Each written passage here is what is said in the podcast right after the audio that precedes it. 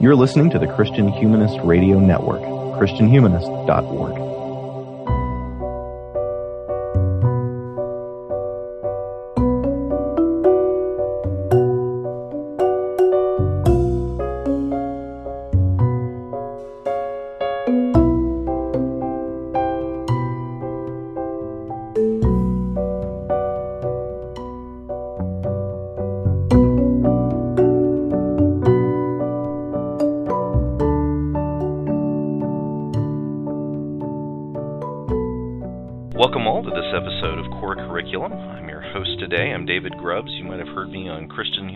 Profiles, Christian Humanist Podcasts, and guest on sundry other things. I'm recording from Houston, Texas. With me are two gentlemen who need no introduction but are going to get one anyway. Michael Farmer uh, from Christian Humanist Podcast, Profiles Before They Were Live, etc. Recording from Woodstock, Georgia. How are you, sir? I'm good, David. How are you?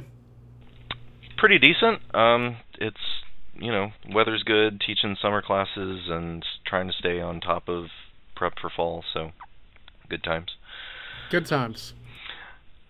Also with us is Jordan Poss, who has been on. Gosh, you've been on all sorts of stuff, but uh, the one that I listen to most with Jordan is Ancient Asides on uh, bef- on City of Man, but you've also been on Sectarian Review and Lordy all over the place, Jordan.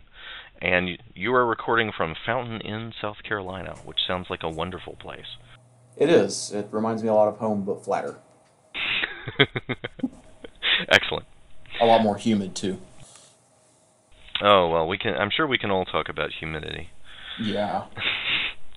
Well, this is series one of core curriculum, uh, in which we are working through the Iliad by, well, at least traditionally attributed to Homer, and uh, we are in we're in the home stretch. Uh, this is episode nine, and so we're going to be talking through books 18, 19, and 20. Uh, just a little brief setup in the the few books before this. Uh, the the Achaeans have just been you know getting it in the neck, and uh, the stand-up guy, best friend of Achilles, uh, Patroclus, has finally goaded Achilles into some halfway action, at least getting his permission to impersonate him to spur uh, the Achaeans on to, well, not love and good works, but, you know, spurring them on at any rate. Uh, but Patroclus has bit off more than he could chew, and namely uh, Hector, who has killed him but good. And there's been a fight over his body, and then at the beginning of Book 18, the bad news has worked its way back.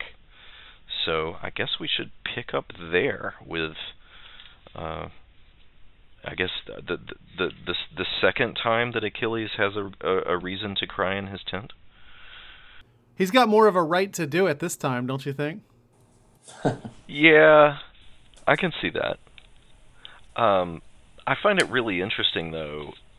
He seems to anticipate the bad news. Well, he anticipates the bad news even before he gets it, and then what he fears, what he fears, comes upon him, and even uh, even the captive women uh, who are in his tent join him in his grief, which I found that I found that pretty interesting. Do we see? I mean, while we're on this topic of grief, you say, Michael, that he's got a better reason to be grieving this time, but do you feel do you feel that that grief coming from him is in any way different from at the beginning of the book? You mean the the manner in which he grieves? Yeah, the manner or the the sorts of uh, passions that he's manifesting, the ways that he talks about it. Yeah, I, I do. I, I think uh, this time he blames himself. So this is line 83. I'm using the Stanley Lombardo translation. Mother, Zeus may have done all this for me, but how can I rejoice? My friend is dead. Patroclus, my dearest friend of all, I loved him, and I killed him. So Yeah. he, it, we talked about this in the very first episode of this of this program. That uh, it- at the beginning he's kind of a whiny little girl, you know. He literally goes and cries to mommy for help. Um, But now, now, now the, the blame is on himself as much as it's on Hector. This is not about his wounded pride. This is about something deeper and more fundamental to who he is. And because of that, in, in addition to being kind of self implicating, his grief is also mixed with uh, real hopelessness. Uh, he says, uh, let's see, this is a few lines later. You will never again welcome me home since I no longer have the will to remain alive among men, not unless Hector loses his life on the point of my spear and pays for despoiling Menoetius' son, who would be Patroclus. So, so he's got, um, he's got this mixture of grief and self-incrimination and wrath and despair, and it's all mixed together. Um, it, it feels much more powerful than it does in book one. In in book one, you get the sense that his wrath is kind of a button that he's pushed to turn off and on, and that he could he could just as easily uh, bury the hatchet with Agamemnon as as indeed he does later in the later in the poem. Um, but here, it it's like his grief is uh, unstoppable. Yeah. Yeah. Uh, One thing, maybe it's in my translation. This I've I've actually switched translations. If you're watching this, or if you're listening to this in order, dear listeners, um, we're not recording it in order, so it's my it's possible that uh, you might hear me later refer to a different translation, and certainly have earlier done it. Now I'm reading Robert Fagles' because it has line numbers. but as I was reading this section, at least half of that lament that starts, uh, well, in line 91 of my translation, when he's talking to Thetis, at least half of that bit of lamentation is for the armor that he lost. Does that undercut uh, any of the, the the feeling of loss for Patroclus, given that he's also really, really sad that his amazing armor is also gone? I, I'm just asking the question, if this is uh, if this is an impression I'm just picking up from one translation, or whether that carries through in what y'all read. It, it, it does seem to be part of it. Um, Lombardo says, and the armor, Hector cut him down and took off his body, the heavy, splendid armor, beautiful to see, that the gods gave to Peleus as a gift on the day they put you to bed with a mortal. So it's not just his armor, it's that somehow losing the armor disgraces his parents as well. Another thing to to blame himself for, for letting Oh uh, Patroclus go out there when he wasn't worthy to wear the armor to begin with, and and frankly he wasn't wor- worthy to fight Hector because nobody is except Achilles. So I don't I don't think it's quite as callous as it might initially appear because I think that armor is bound up in more than just being a suit of clothes. Uh, he he borrowed. It's not even that he borrowed. This was a gift given to his parents uh, for uh, reasons that aren't really stated here. I think, um, but he so he's he's kind of betrayed a number of things and not just uh, his relationship with Patroclus. yeah. Thank you for putting in that light, because I'd been seeing him as I lost my best friend and my bike. you know, but he's taught. You're right. He's talking to his mother, and this this was you know this was something he was entrusted with. Yeah, I I, I like your read better. Uh, His anger that he he describes himself as putting away his former anger a bit after this, uh, and he describes that former anger as uh, the anger that drives the sanest man to flare in outrage, bitter gall, but sweeter than dripping streams of honey. Uh, what is is is his anger now? It, it doesn't seem like it's that that sweet anger anymore. Huh. Uh, the the new anger is obviously a lot more intensely personal. Where I always got the feeling that there's some personal. I always got the feeling that between Achilles and Agamemnon, there's a lot of personal dislike, but their disagreement is primarily about protocol. Mm. And so it's it's, you know, if, if Agamemnon would just give Briseis back, then everything will be okay. This this anger cannot be resolved without somebody dying. Um, and he's I, I think part of his anger too is as you've mentioned at himself because he's kind of that former anger, which is not ultimately that significant, has actually created the scenario that's actually killed someone dear to him. So Yeah. it's, it's almost like there's a his response to Agamemnon was created a basic disproportion that is now borne bitter fruit, and that's making this that much more bitter. I don't know. I, that, that's at least part of the reason I feel like it kind of supersedes his rage at, at Agamemnon. I don't know. Does that make any sense? Oh yeah. It, well, and so much of that older rage was about not being treated him Achilles not being treated in the way that he thought he deserved, and him sitting it out in the tent uh, was all variations on a theme of they're gonna be sorry they didn't give me my due. Take my toys and go home. Yeah, which can be a kind of uh, rottenly sweet way for a bitter soul to console himself. Yes. Well, I mean, we, we all understand that, right? I mean, we've all we've all kind of nursed a grudge, and we know how pleasant that can be. absolutely. Yeah. I, I love the idea that he's setting aside his anger, even even in favor of a larger anger. It reminds me of that Simpsons episode where Homer joins essentially the Masons, and uh, and he ruins everything. So they're gonna they're gonna they, they've stripped him naked, and they're gonna make him climb to the top of a mountain, dragging this giant stone they call the Stone of Shame. And then uh, it, it turns out he's got a birthmark that makes them their messiah or something, and so they're they're celebrating him, and he gets excited, and they say, "Remove the stone of shame and attach the stone of triumph, which is twice as big." so yeah, Achilles is putting aside his wrath, but uh, the the wrath he's going to pick up is way bigger and more destructive, and it's self-destructive, right? Because he knows the prophecy has said that if he fights in this war, he's going to die. He's not going to come back home. Yeah. So there is something big in it for him. His wrath is so big, and his his grief is so big that he's willing to die for it. In addition to killing for it. Yeah. I I don't know that this makes him a better person, but he's certainly a more sympathetic person than he was at the beginning.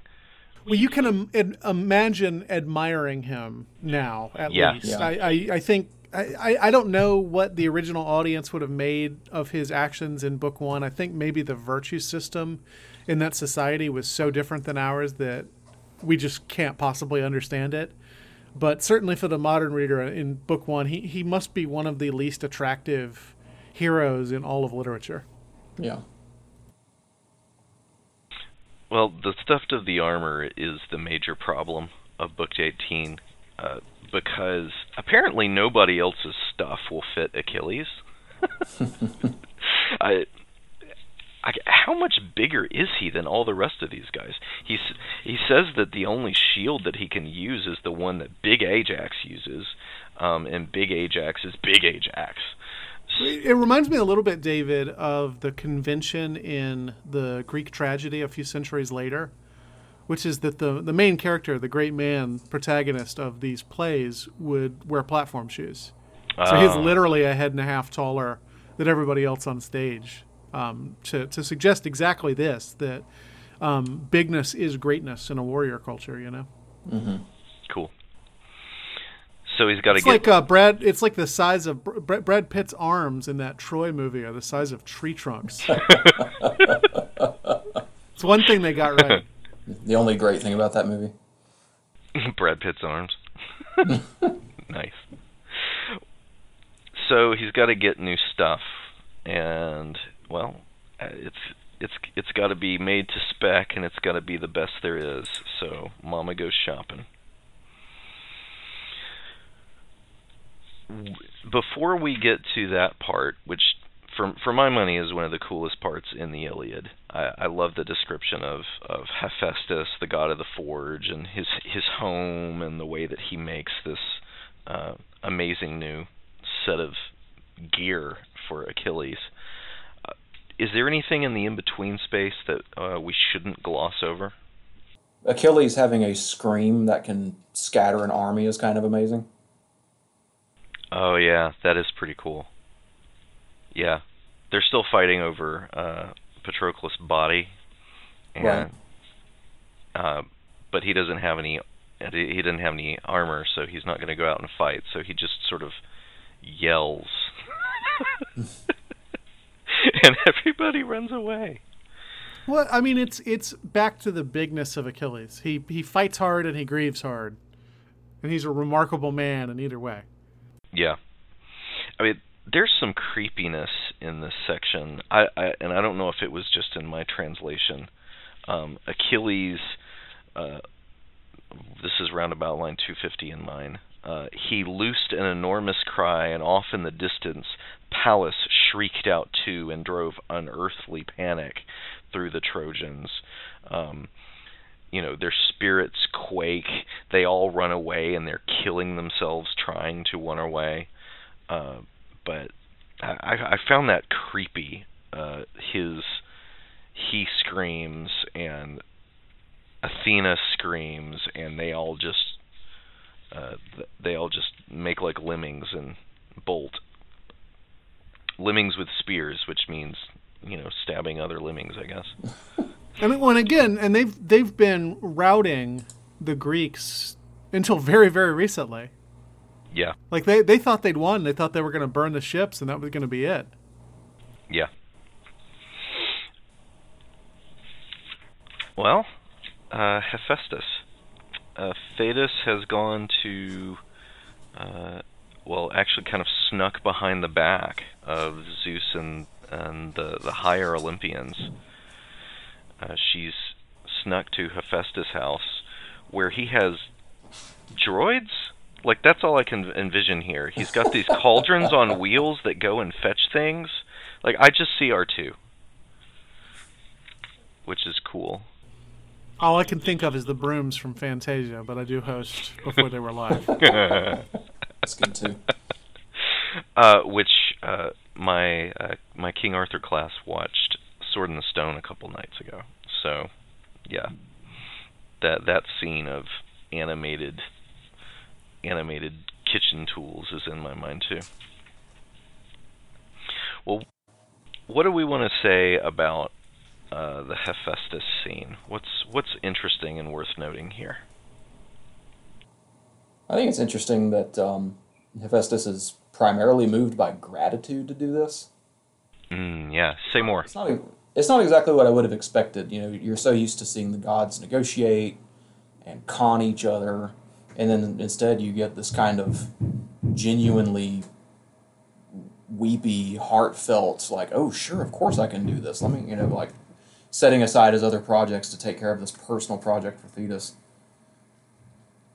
Because she'd intervened on his behalf before. Right. Yeah. Right, in a in a story that you know, I checked the. I'm, I'm reading Fagles as well, and his notes on this.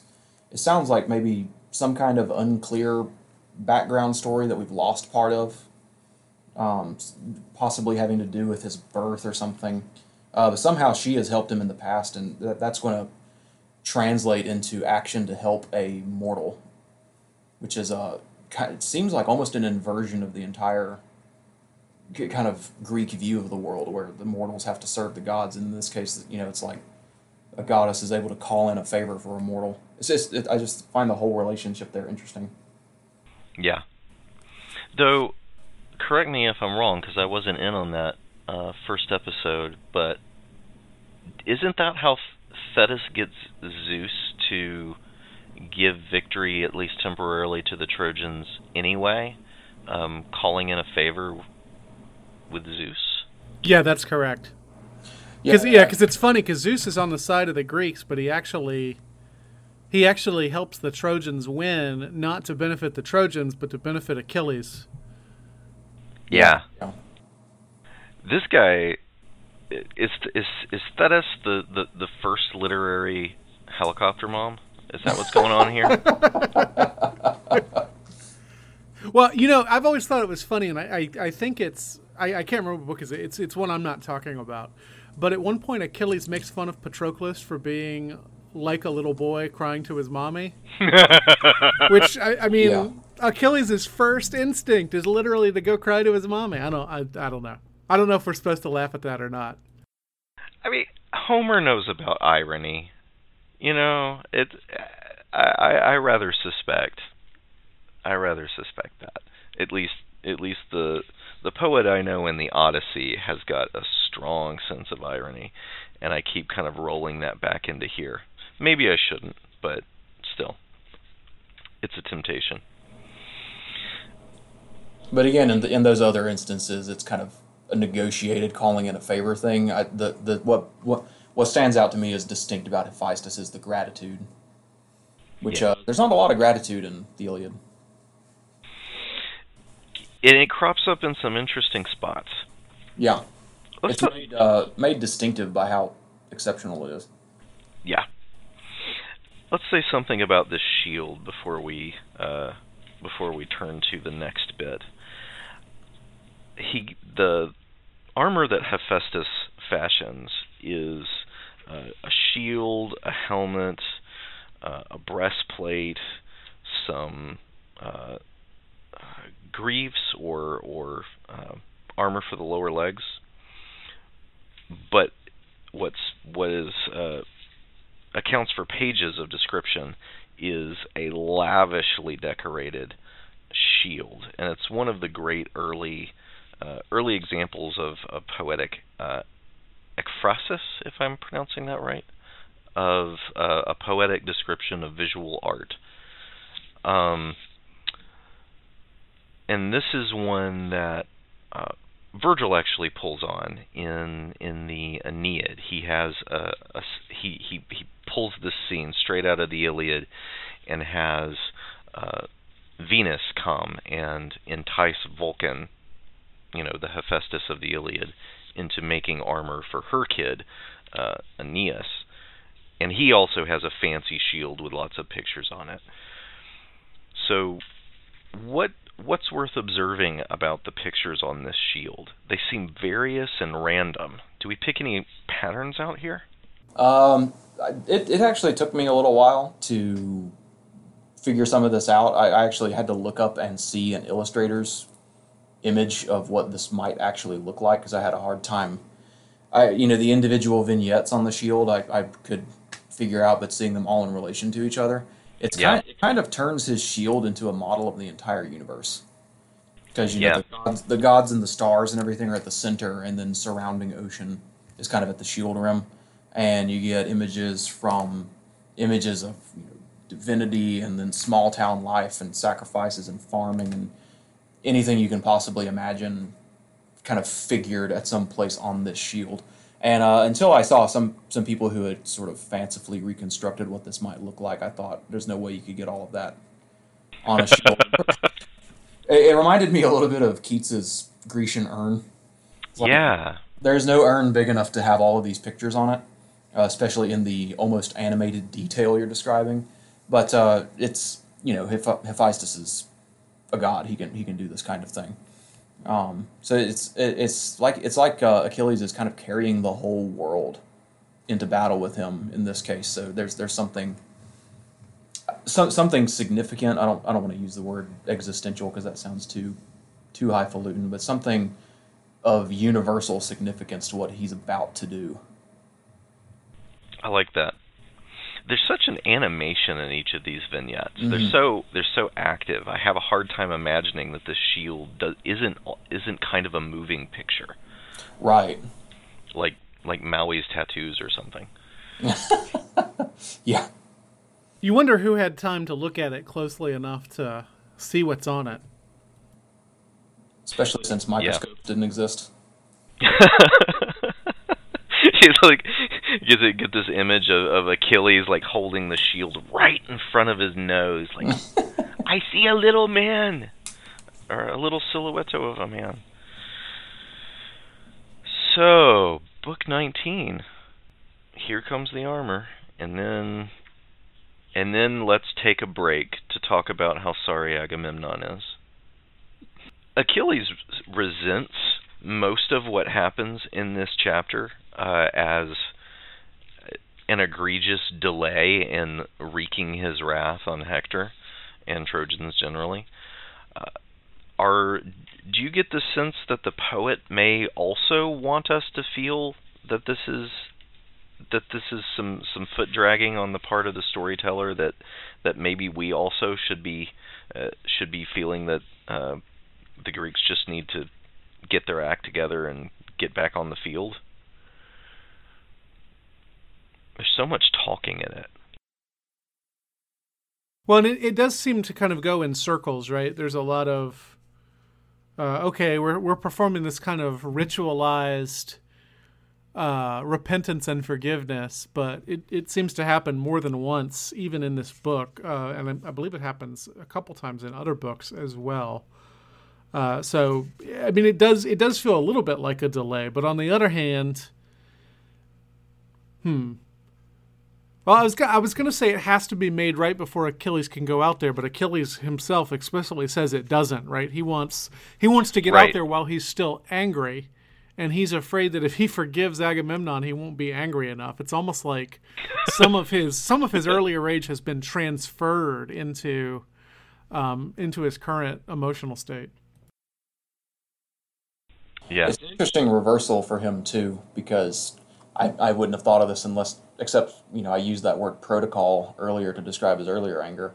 Uh, weirdly, it is now Agamemnon who's strictly observing protocols, and Achilles who just wants to completely disregard the rules and just hard charge into the battle. That's because Achilles mm-hmm. doesn't care about rules. He cares about rules when they benefit him. Right. Yeah. He, he's neutral. He's not good or uh, I'm sorry, he's neutral. He's not lawful.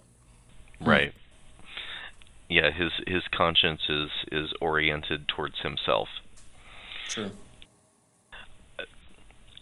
I find it fascinating that just uh, Achilles, our godlike hero, who just shouted the enemies into retreat, and now has gotten this amazing, you know, ancient Greek Iron Man suit descending from heaven. Uh, he puts it on. His eyes are glowing with rage and all the rest of it. And then, uh, and then Agamemnon says, "Time out. We gotta we gotta talk through this whole thing between you and me, man."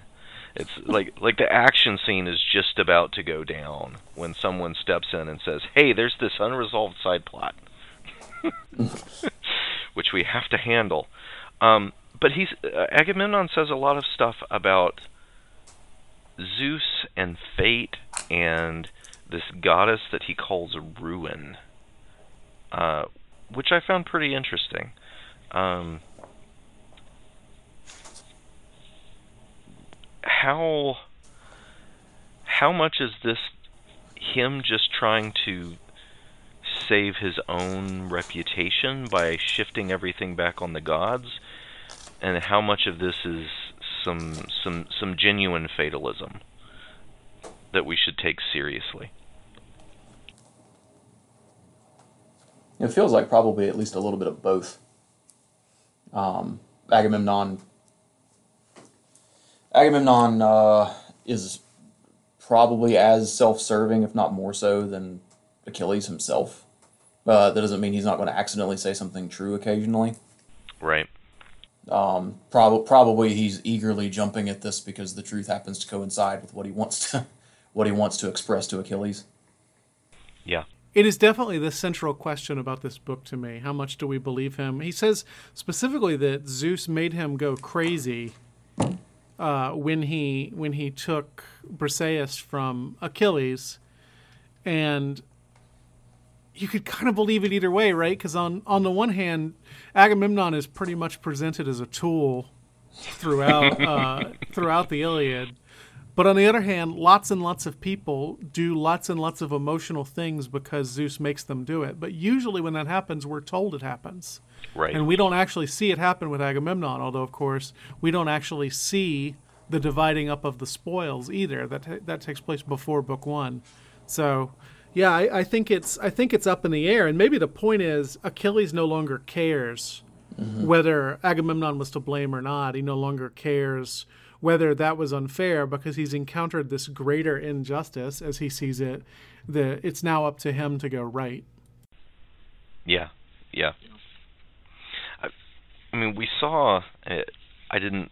Uh, I didn't note it, but it's in in the previous book. Hector gives a rah rah speech to the Trojans when they're all running away from Achilles, you know, primal scream, and says, you know, we need to stay and fight Achilles. And then it says immediately after this, and all the Trojans uh, responded well to his speech because Athena had made them stupid. To, words to that effect. Uh, so, I mean, like in the immediate context of, of the previous book, we see, you know, evidence of the gods directly tinkering with people's ability to make rational, sensible, self-preservation decisions. Um, so, I mean, it's not as if Agamemnon doesn't live in a world in which that happens. But uh, I think you're uh, you're on you're you're right, Michael, to point out that we don't actually see that smoking gun in his case. So maybe that's why one of the reasons why our suspicion lingers on him. Mm-hmm.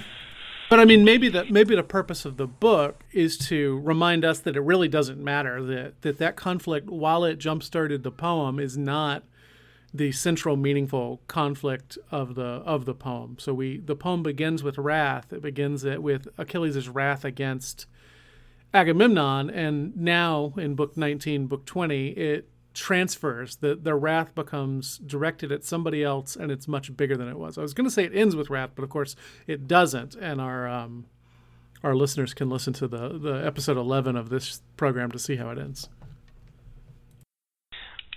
one of the things that clusters in this book, and it's been a, it's been in other books, but there's there's a cluster of references right here in the middle of this.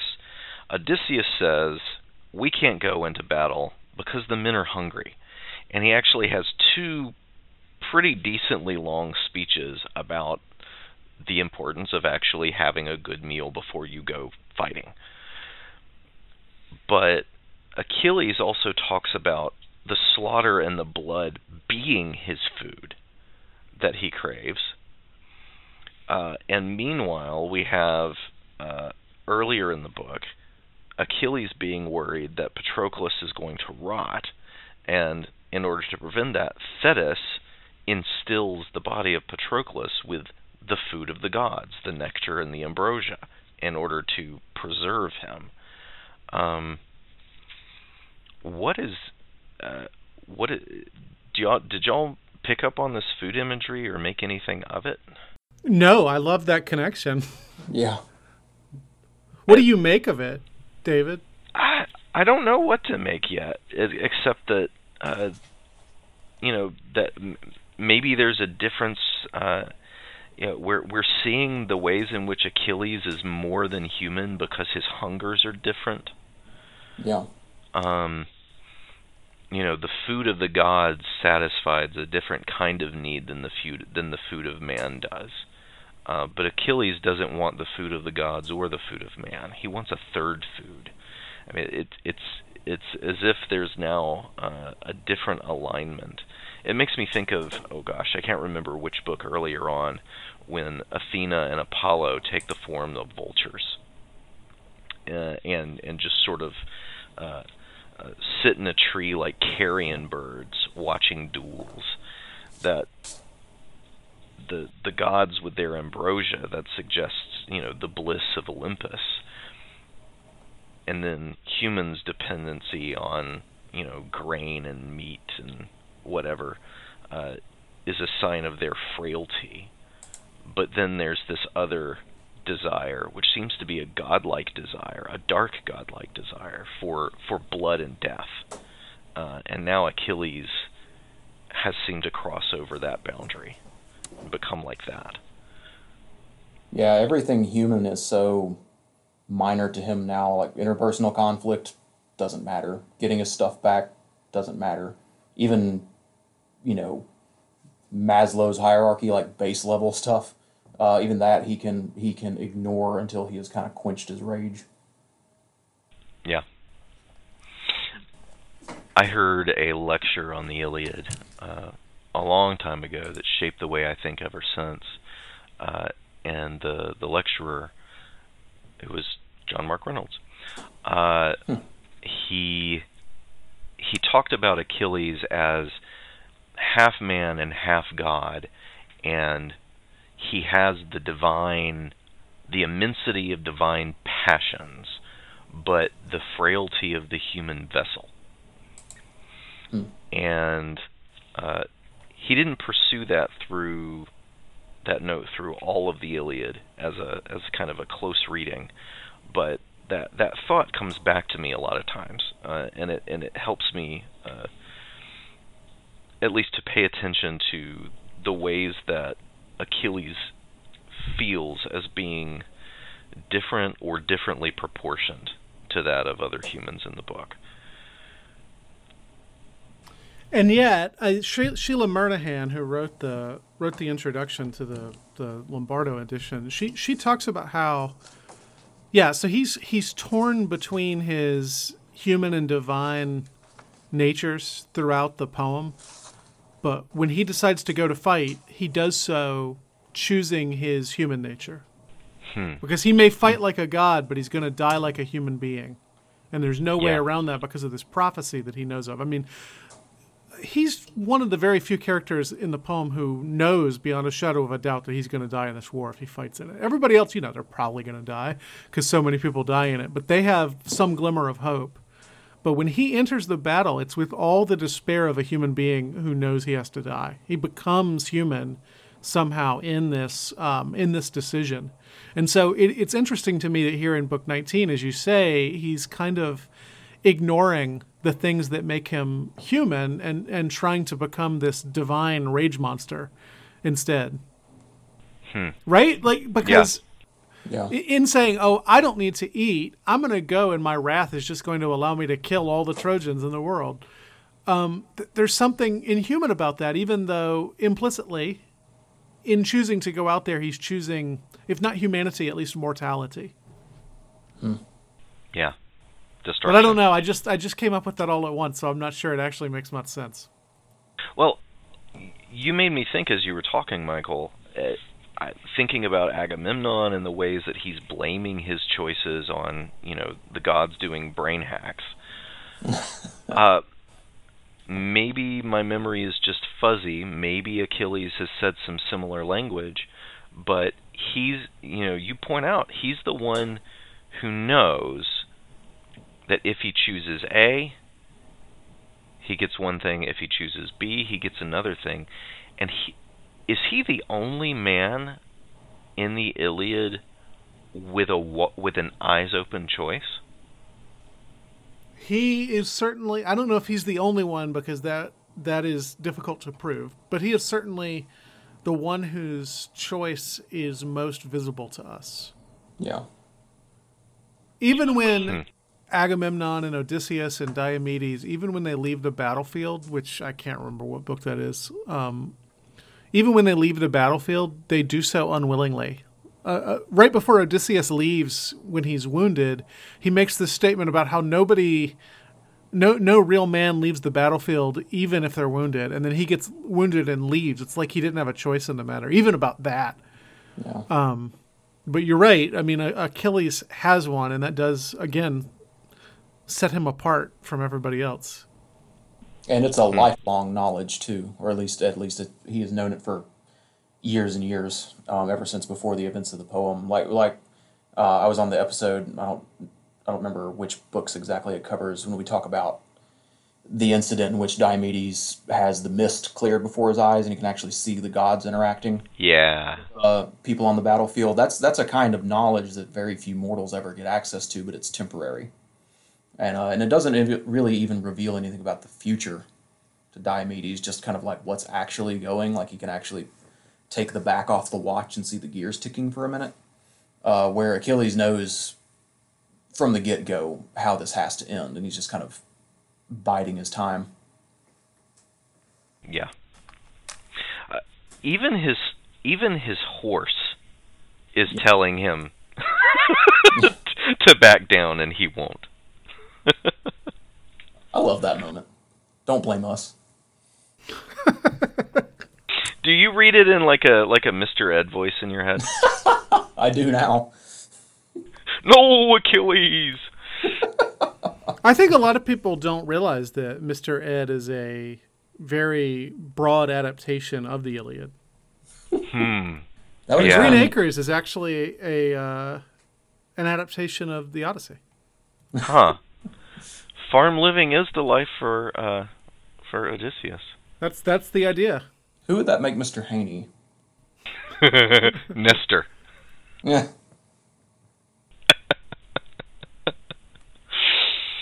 So, how did you guys react to the first real introduction of Briseis in this book?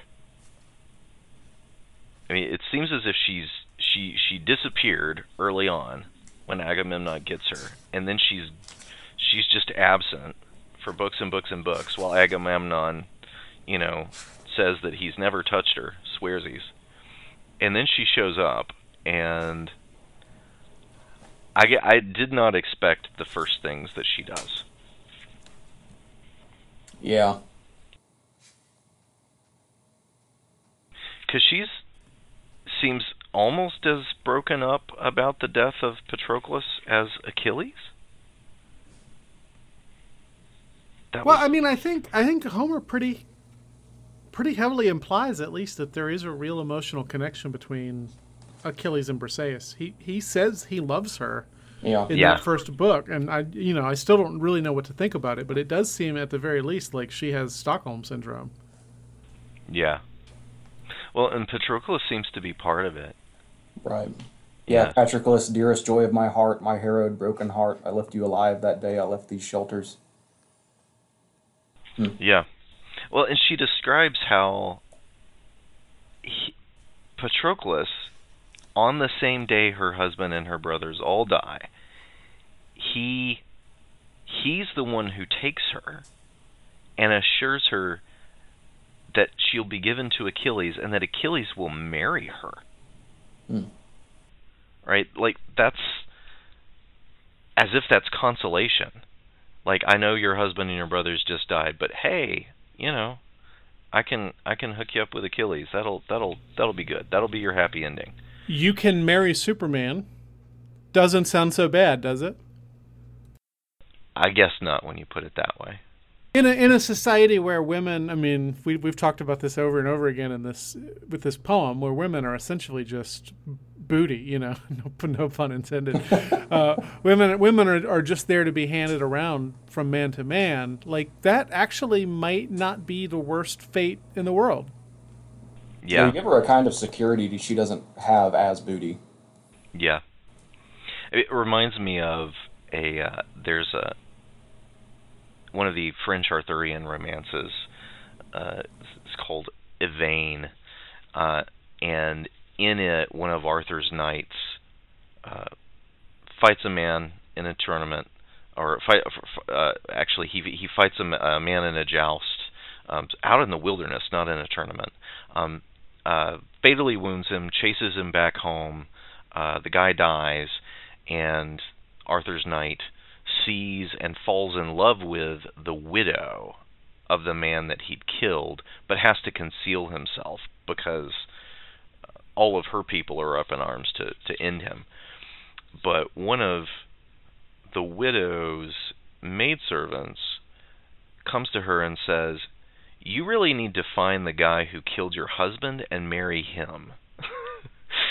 because your your realm is in peril as long as it doesn't have a champion, and you need to have a champion who is demonstrably as good or better than the one that you just lost. And the man who beat him is that guy.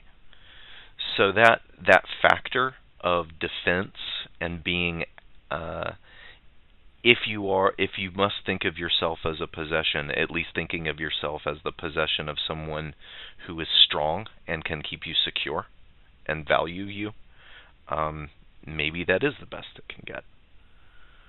Because at least Achilles does not, uh, he, he anyway, does not view her as interchangeable with any other slave woman. Which which uh, Agamemnon absolutely does. He he Right. compares her compares her to his wife and says, "I like her just as much." Oof. We know how that turns out. yeah. Well, and the interchangeability of women is is, is precisely how uh, how Agamemnon gets her in the first place. Um, you know, He has So- to give Chryseis back, so he gets Right. Briseis instead. Even though their names sound similar. yeah, I mean they're you know practically the same person, apparently in his mind, but not And to the Ach- whole, oh, sorry, but not to Achilles. right. I was just going to say, and the whole war, of course, started with some goddesses giving away a woman to Paris Right. Right. For flattering them. I love that story, the Judgment of Paris, like the goddesses and all their, you know, bliss and infinite self-confidence just immediately trying to bribe the judge of the beauty contest. just like right away. Not even Yeah. waiting.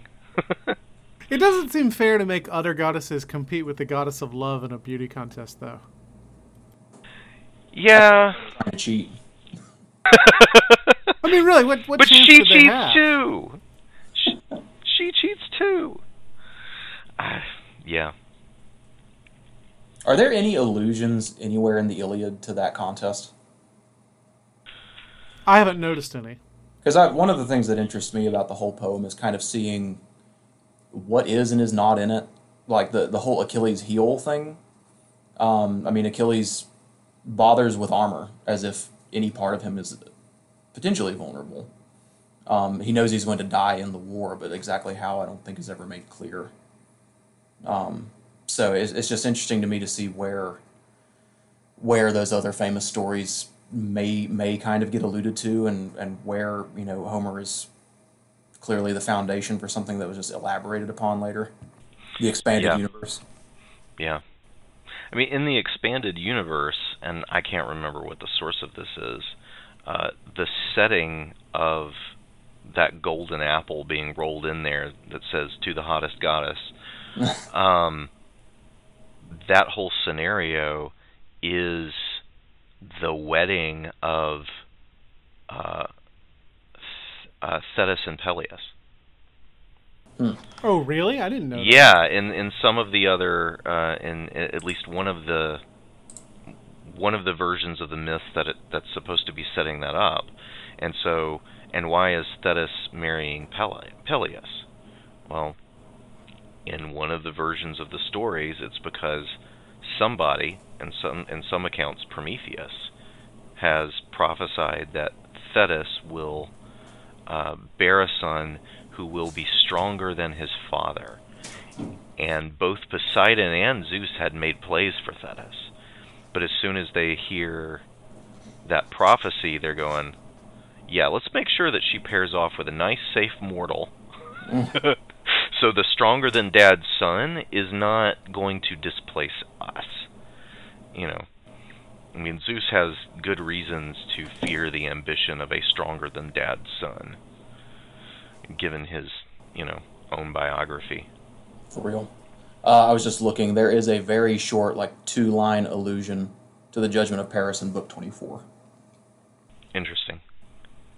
So, uh, if if all of those things are connected, uh, which which I find that fascinating, the the way yeah. the the way the the expanded mythology universe kind of filled in these cracks, and also consolidated events. You can draw a line straight from Prometheus Bound right to why Achilles happens in the first place and to why the Trojan War started. And all of those things are bound up end up bound up together in the ways that the Greeks filled out the the stories. Of course, the stories are different every time they get told too. So Oh yeah. Well, and they're different here too. I mean, Hephaestus in the last book was married to a Grace named Charis. And I, you know, every other source that I know, including the Odyssey, has him married to Aphrodite or Venus. right. i tell my students that uh, this mythology would drive modern day internet nerds crazy with the complete disregard of continuity well, we Ano- got another point in its favor. Yes, Eh, but it's also a good indication of cultural priorities. Like, you know, we want the neat, neat, tidy, squared away, you know, embroidery in which every stitch is stitched directly to something else, and there's no mess ups. And uh, that was clearly not what the Greeks were interested in. Yep. Uh, too many cooks in the mythology kitchen, I guess it was. you were saying earlier, Jordan, that uh, when Diomedes gets uh, the, you know, his the mist is taken away, and uh, you, you you compared it to the taking the back off the watch and watching the gears. Uh, book twenty uh, is just all about the gears. At least That's the right. beginning. Yeah, you get the the true stakes of this conflict turn out not to be really anything having to do with anybody on Earth, but it's it's whose god, whose familiar god is more powerful. Yeah. It reminds me. I, I don't know if this is true, but in my youth group, it was a story. It was something we talked about, which is that um, when Mike Tyson was going to fight Evander Holyfield, Holyfield supposedly said, "It's my God versus his." Huh. I don't know if that's true or not. Holyfield's a Christian, and Mike Tyson, I think, is a is a Muslim. Huh. But it's a very it's a very Iliad attitude, right? Absolutely. Because uh, Very. what is Hera says, "Let's one of us at least stand by Achilles and give him strength, keep up his morale, so he'll know that the best of the gods love him, and the others are worthless as wind. All those divinities who have protected Troy in this war." all those worthless gods like you know Ares Zeus. and Apollo and Artemis and Yeah. Aphrodite and well this one river. well, he takes care of the river. Yeah, the river's hilarious. But that's that's next week, dear listeners. I like the north wind mating with a bunch of was it horses? that was, I reading rereading that I was like "Well, I don't remember that. That feels like a fever dream. What was that about? Well, this whole this whole book, um, book twenty, feels like a fever dream. I mean, there's, it's it's strange. And it, it and uh, I, th- I think some of the hemming and hawing with Agamemnon, narr- you know, we, we talked about kind of thematically what it does with uh, Achilles shedding a lot of normal mortal concerns. Um, I think narratively, one of the things that 19 and 20 do is give a little space to mounting tension before Achilles just goes on his slaughtering spree. yeah. Um, Homer wrote or composed, you know, 2,700 years ago, but he's very, very, very attentive to the structure of a of a story with you know rising and falling action. Right. He just he just rises the action in a way that is foreign to us. Yes. Yeah. Uh, In in in a lot of ways that that slow build from the death of of uh, Patroclus and then uh, getting the, the the forging of the armor it's building up it's building up it's building up it's building up and then the next one there's this this inter- in my head it started it started to take the form of techno um, you know you've got that that kind of interlude and then in 20 heaven and earth and sea all scream simultaneously and the beat drops Now I've got the Tron soundtrack soundtrack in my head. I, I that feels appropriate at this point. and then you know both sides just start you know kicking butt, taking names. If they had been left to sort this out on their own, which they are not, because Zeus is up on the mountain doing stuff, um, who do you think would have won if just just left to themselves? Between the Greeks and the Trojans? Well, and the gods on their sides. Oh, I mean, this, this is a pretty cool, you know, uh, uh, a pretty cool Olympian matchup. well, I think the point may be that they're pretty evenly matched. I mean, Yeah. I, I certainly get that sense with the Greeks and the Trojans. Generally, if you have a long scene with the Greeks, pretty soon you're going to get a very similar scene on the Trojan side. So it, it, it does seem like kind of a bizarro world going on here where these, these two equal opponents clash into each other. And the only reason one side is able to beat the other is that the gods are involved. But then, even on the god level, they're pretty evenly matched, and you only win. Uh, one side only wins because the ultimate god gets involved, the head of the gods. And there's Yeah. fate overmastering all of that. Right. And Zeus's weird on again, off again instrumentality slash opposition to fate. Um, sometimes he doesn't want it. He doesn't want it to happen to him, but he seems to claim to be the one who knows and and brings it about for everyone else, which is uh, which is fascinating. That seems realistic to me. Don't you think? yeah. Uh, I mean, fate's fate's a little like justice. It's something you want to happen to somebody else. Yeah. What do you think about our boy Aeneas? I just got done teaching the Aeneid, and and I I, I love the the his his introduction here, because he's he's picking up on precisely what uh, you just said, Michael. The the kind of the purpose of showing a point by point correspondence between the opposing sides, and what's going to break this, you know, point by point even match. You know, when he's comparing. Um, you know, this is after line 230 in the Fagles. Um, Achilles calls him out, and Aeneas says, "You're Peleus's. Uh, they say you are Peleus' son, that fine and flawless man, and your mother Thetis, sleek-haired child of the sea, and I am Aeneas, and I boast Anchises' blood, the proud Anchises, but my mother is Aphrodite. So." Yeah, you have a famous dad and a goddess mom, but I have a famous dad and a goddess mom. you know, I claim royal blood, you claim royal blood. So now, you know, no more bragging in this way like schoolboys. Let's do this. Except they aren't equals. No, no, they're not. Aeneas is very good. I mean, Aeneas is Diomedes level good, right? Because he lifts the rock that two men today couldn't riff, uh, lift, which I think it said of Diomedes earlier in the in the poem. And Aeneas is super virtuous and super brave and goes up against it. And the only reason he survives at all is that Poseidon convinces him to be a coward. well, it, it's it's like he picks him up and throws him into the next county. I, I wish I could describe my mental image of that. D- d- does it sound like the the the the Yahoo hoo hooey from the Goofy shorts? The goofy holler. yes, Aeneas. Oh gosh, he well he does it to he does it. They do it for Aeneas, and then they do it. Oh gosh, who else did they do it for? Um, was it Hector? Yeah, yeah. They they they they they whisk away Hector to prevent Achilles from hitting him in this book.